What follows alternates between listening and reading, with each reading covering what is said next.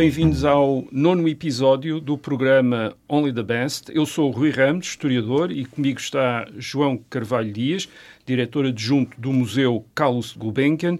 Este programa é quinzenal, resulta de uma colaboração entre o Museu Carlos Gulbenkian e a Rádio Observador, já sabe. O objetivo é falar da história por detrás da coleção de arte de Calouste Sarkis Gulbenkian, hoje guardada e exposta ao público no Museu Calouste Gulbenkian, em Lisboa. Uh, João Carvalho Dias, no último episódio falámos do interesse de Carlos Gulbenkian pela arte do século XVIII, pintura, mobiliário, orivesaria, uh, mas Gulbenkian foi também, em termos de gosto, um homem do seu tempo. Uh, ele nasceu em Constantinopla, hoje Istambul, em 1869, tinha 20 anos em 1889, no ano da grande exposição universal de Paris, quando foi construída a Torre Eiffel. Uh, viveu em Inglaterra e em França durante a chamada Belle Époque, antes da Primeira Guerra Mundial, no tempo da Art Nouveau, em, em arquitetura, nas artes aplicadas, quando, quando o impressionismo em pintura, que vinha da década de 1870, foi aceito e se tornou popular, quando Picasso começou a lançar o cubismo com o, o quadro Les Demoiselles d'Avignon, em 1907, ou seja, quando os artistas se atreveram a pôr em causa os cânones clássicos até aí em vigor nas academias. A pergunta é: as artes e os estilos do seu tempo interessaram Gulbenkian? Que traços existe, existem de tudo isso na coleção? É verdade que ele achava que faltava à pintura do seu tempo o sentido da beleza clássica? Uhum. Uh, bom, a, a, coleção responde a, muitas das suas questões. Uh, todos os tempos convivem com diversas formas de arte. Umas podemos considerar mais experimentais, uh, aquelas que alguns chamam de vanguarda, e alguns são mesmo historiadores, não, não são alguns quaisquer. Uh, outras são mais populares e ainda outras mais académicas, eh, seguindo uhum. o canon. Eu diria que a Art Deco, sobretudo as suas múltiplas versões eh, ou eh, possibilidades de expressão, uh, que ocorreram depois da exposição de Paris em 25. A Art Deco é algo que já se vinha a desenvolver antes da guerra e que a uhum. guerra, de alguma forma, a, Primeira Guerra, naturalmente, interrompeu e que tem este boom em 25, exatamente. Está, é a Art Deco que vem de artes decorativas. Das é? artes decorativas. decorativas Aliás, a exposição chama-se mesmo a Exposição Universal das Artes Decorativas uh, e industriais modernas. Portanto, uhum. é, tem, um, tem um lado, digamos, uh, associado à indústria, não é, não é apenas um fenómeno artístico por si. Uh, e, e, estas artes tiveram efetivamente um grande impacto em Gulbenkian.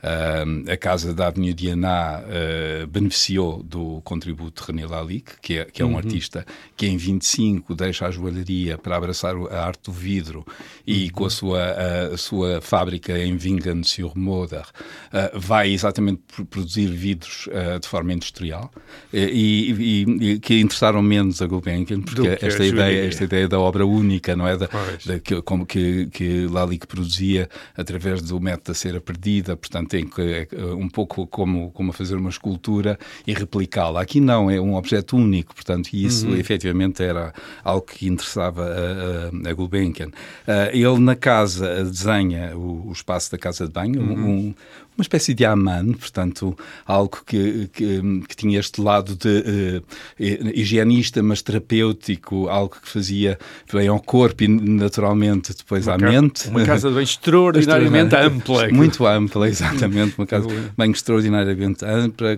forrada uh, a tecelas de vidro, com, com uh, prateadas, portanto, um, um, espaço magnífico em que tudo foi pensado e desenhado.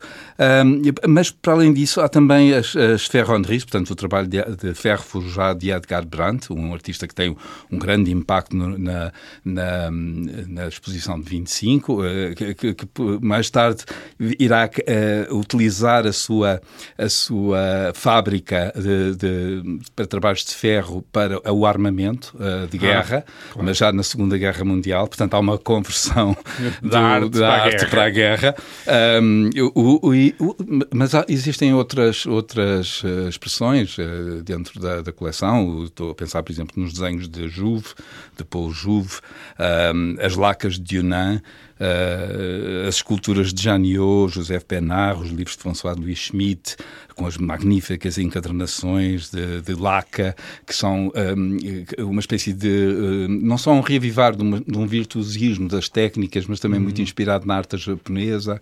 Um, as ilustrações de Barbier, as joias de Cartier, de Chaumet, Van Cleef Arpels, portanto, tudo isto, de alguma forma, são contemporâneos a Gulbenkian, de tudo obras que ele vai adquirir. Um, a Art Deco uh, beneficiava destas referências do passado, portanto, ela, ela cita o passado, mas atualiza-o do ponto de vista formal, portanto, dá-lhe uma outra, uh, uma outra forma de, de, uma outra presença, digamos assim.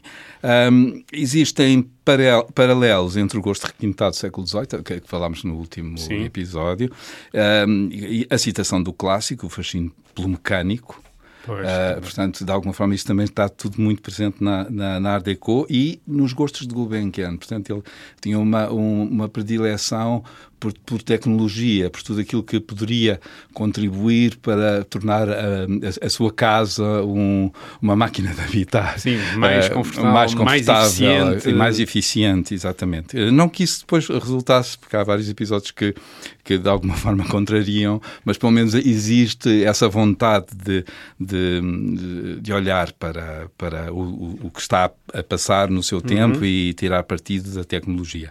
Uh, na pintura, que é um pouco aquilo que, que me estava a referir há pouco.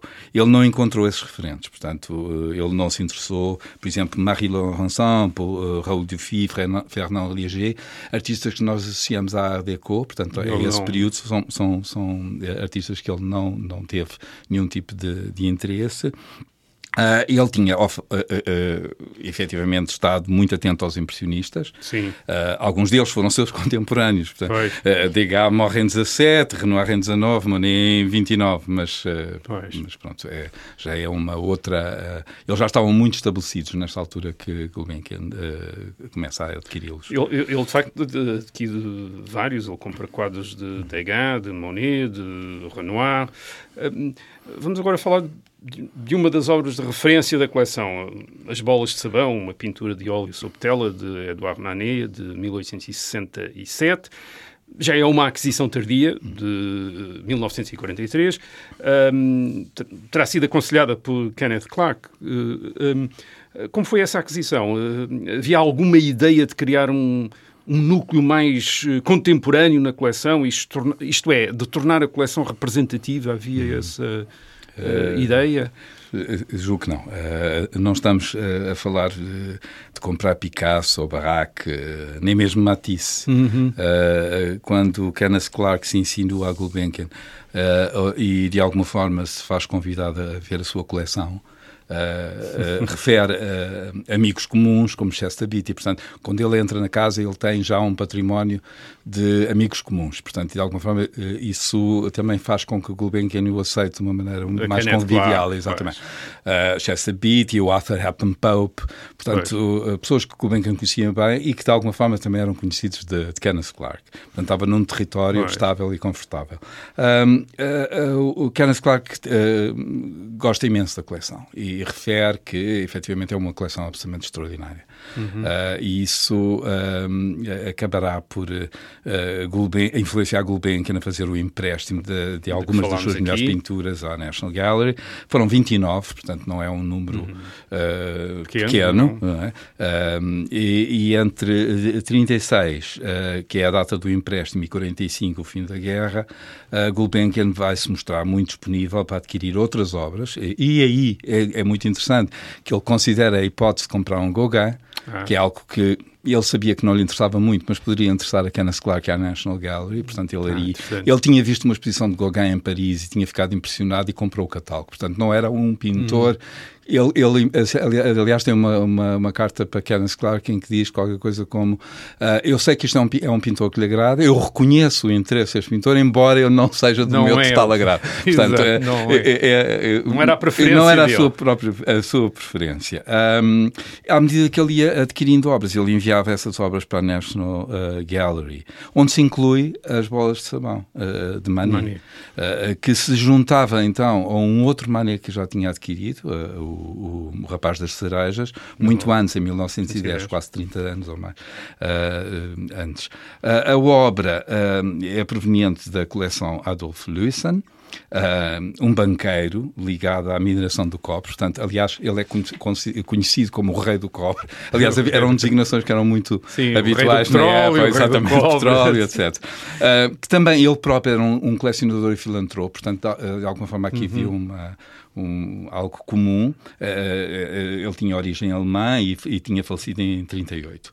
Em 43, quando su, uh, surge a hipótese de, de compra, uh, ao filho de Lewison, Sam, uh, que também é conhecido por, pelas mesmas uh, razões do pai, portanto, a, a, ligação à filantropia, ao colecionismo, uhum. e esta mediação, portanto, desta aquisição é feita por André Weil, que vai tentar vender o quadro pela, pela pela, pelo valor mais alto. Claro, claro. que isso, o Gulbenkian é exatamente o contrário, vai querer pelo valor mais baixo. Um, a, a, negociação começa em 150 mil dólares, portanto, isto dá uma, uma ideia também da, uh, da, do valor, que é em 38 este, a, a pintura uh, do, é muito dinheiro. É muito, é muito dinheiro. Um, Ainda é muito dinheiro é, hoje, é muito mas dinheiro hoje, é, muito, é, imenso é, é, um imenso dinheiro. Uh, a, a, pintura acaba, acaba por descer para 90 mil, uh, valor que, que Gulbenkian ainda, ainda continua considera. a, a considerar excessivo.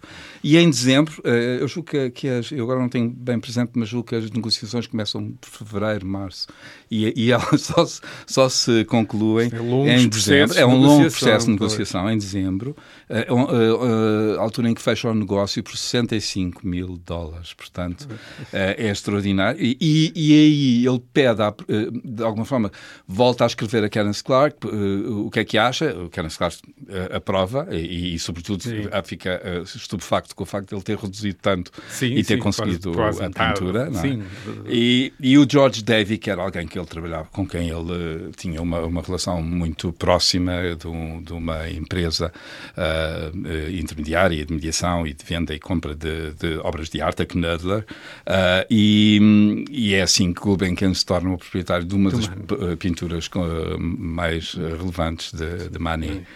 Um, estes quadros, já sabemos, passaram pela National Gallery em Londres, mas iriam depois da Segunda Guerra Mundial, portanto, depois de 1945, fazer mais uma viagem, atravessar o Atlântico e ser a base da colaboração de Gulbenkian com outro grande museu internacional, a National Gallery of Art em Washington, nos Estados Unidos, como é que surgiu esta cooperação? E, mais uma vez, esteve associada à ideia de criar um espaço para mostrar toda a coleção, não foi? Exatamente. Uh, aliás, este é um, um, um, episódio, se podemos chamar assim, que os americanos designam na correspondência como The Gulbenkian Affair, que eu acho delicioso. um, é? título fantástico. é um título fantástico.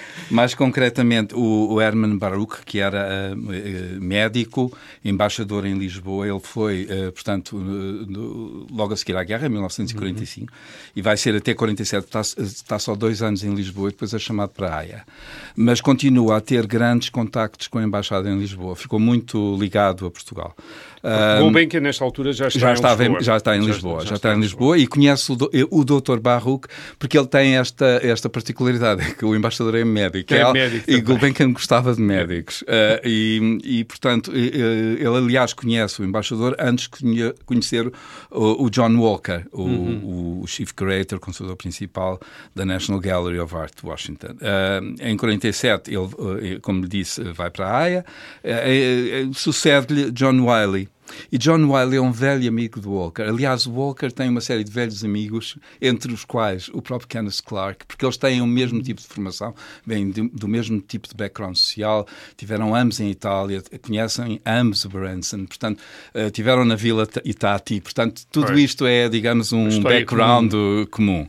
Uh, e uh, na embaixada, nesse tempo, estava também o Theodore Shantrek, e eu falo nele porque ele é, é muito relevante, ele está há 20, quase 20 anos anos em Lisboa, uhum. entre 44 e 64. Ele tinha, servi tinha servido os, serviços, os interesses americanos no Rio de Janeiro, falava português, uhum. portanto é alguém que um, estava muito, muito a par da política portuguesa, já tinha estado envolvido em negociações com Salazar relativamente à presença americana na, na, nos Açores.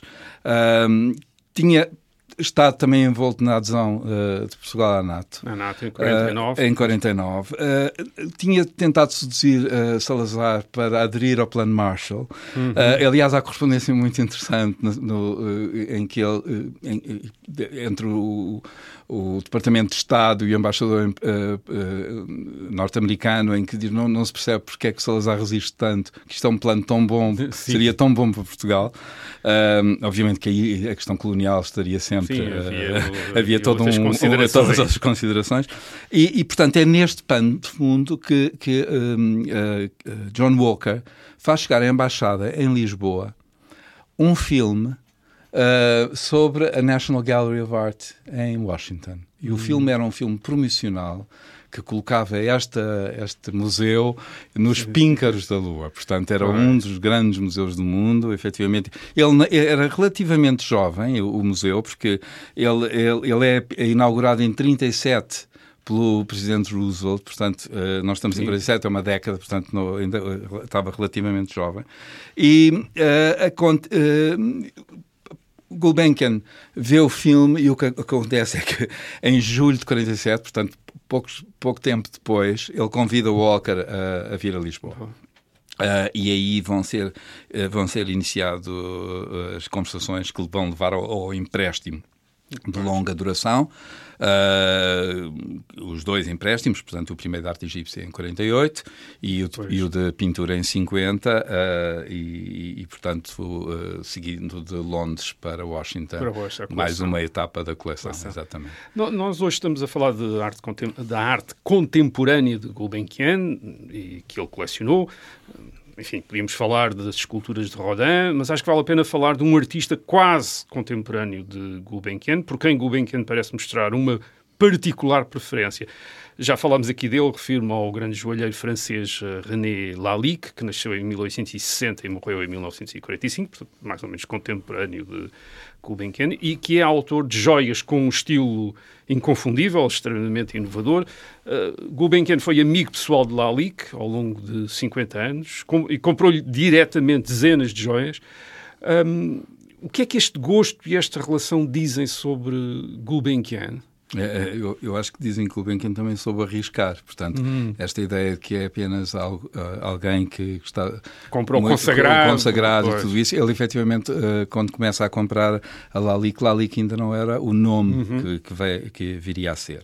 Uh, ele começa a, a adquirir obras a, a René Lalique em finais do século XIX quando este ainda era uh, efetivamente um artista pouco conhecido, eh, era uhum. um joalheiro, a começar a ter obra, mas que se no, vai se notabilizar na exposição de 1900, na exposição universal de Paris, um, e que uh, estes, um, de alguma forma, estes anos, que, que como falou há pouco, os, os, anos da arte nova, um, enquadram o gosto de Gulbenkian pela representação feminina, uhum. pronto, e pela natureza, pela combinação e acho que isso é algo que, que, que é muito presente em, em René Lalique que, a que Gulbenkian respondia, a, a utilização de materiais inusitados, portanto, o ouro, o vidro, Uhum. Uh, esmaltes, pedras preciosas. Pois, pois. Uh, portanto, contrariando alguns dos cânones da própria joalharia, não é? Uhum. Uma, uma, pedra preciosa só podia ser montada em ouro platina, não é? Portanto, e, e, de repente isto tudo é subvertido em função ou para dar uh, primazia ao efeito. Pois. E isso é muito, é muito interessante. São objetos únicos uh, que, que efetivamente muito valorizados por uh, Gulbenkian. Um, e, como a, questão do vidro uh, é um, um lado que, que, que, atrai, é uma, uma componente que atrai uhum. a Gulbenkian, exatamente nos tais, uh, tais peças únicas, menos as peças industriais. Um, bem, para acabar, e finalmente em que sala do Museu Carlos Gulbenkian, em Lisboa, é que os nossos ouvintes podem ver a arte contemporânea de Carlos Gulbenkian, e, nomeadamente a pintura impressionista de que falámos e a joalharia de René Lalique. Bom, então, no átrio do museu encontramos um, o grupo escultórico de Janiot, a Primavera, a homenagem a Jean Goujon, eh, Augusto Deco. Uh, ele teve, este grupo esteve na, na exposição de 25, na, na exposição Deco, uh, fora do pavilhão Ruhlmann, um pavilhão d'un très grand collectionneur, como era conhecido esse, esse, esse pavilhão. Um, a sala reservada à pintura e escultura do século XIX reúne a, a coleção de pintura impressionista, enquanto a, a, coleção das obras de René Lalique, única no mundo, está numa sala, uma sala própria. Aliás, ela foi mesmo maior uh, em vida de Gulbenkian.